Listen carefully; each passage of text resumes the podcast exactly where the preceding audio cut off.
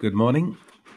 This podcast is for the two readings set for Sunday, the 19th of April. Uh, this podcast accompanies the other podcasts on our church website.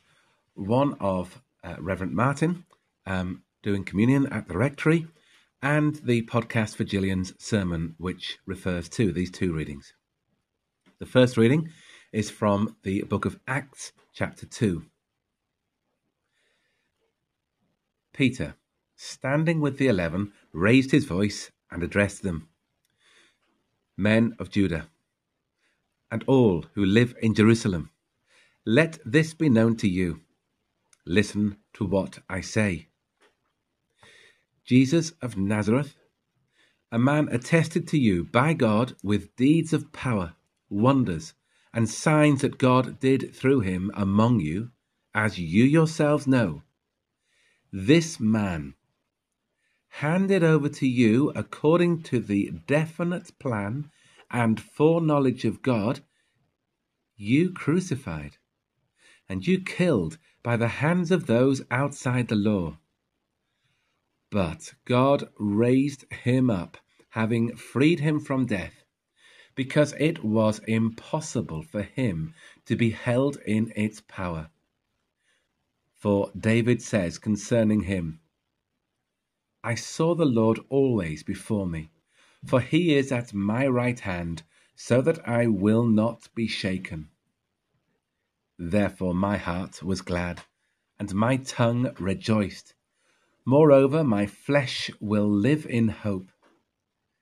For you have not abandoned my soul to Hades, or let your Holy One experience corruption. You have made known to me the ways of life.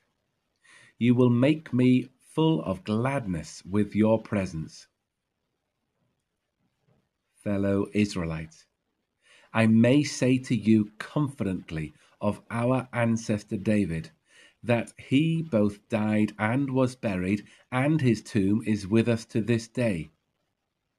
Since he was a prophet, he knew that God had sworn with an oath to him that he would put one of his descendants on his throne.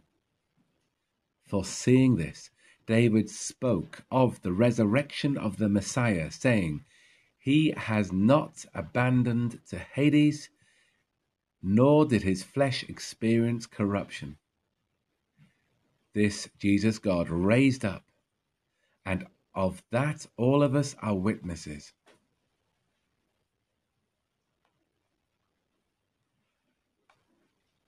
The second reading is from the Gospel of John, chapter 20.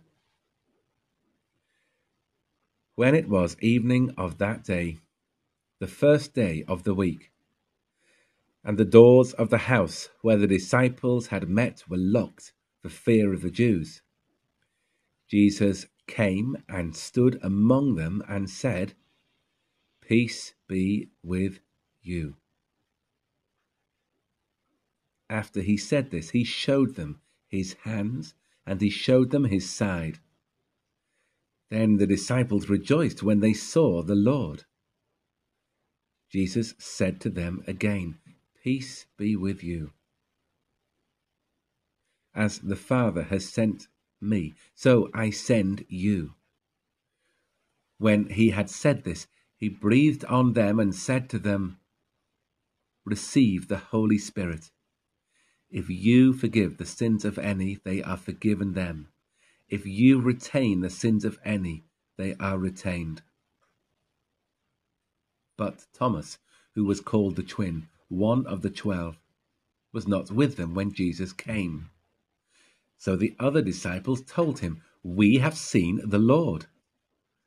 But he said to them, Unless I see the mark of the nails in his hands, and put my finger in the mark of the nails, and my hand in his side, I will not believe. A week later, his disciples were again in the house, and Thomas was with them. Although the doors were shut, Jesus came and stood among them and said, Peace be with you.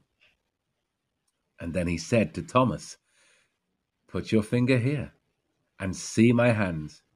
Reach out your hand and put it into my side. Do not doubt, but believe. Thomas answered him, My Lord and my God.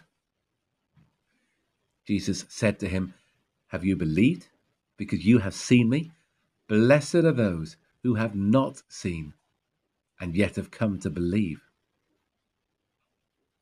Now, Jesus did many other signs in the presence of his disciples, which are not written in this book, but these are written so that you may come to believe that Jesus is the Messiah, the Son of God, and that through believing you may have life in his name. Here ends the two readings for this morning.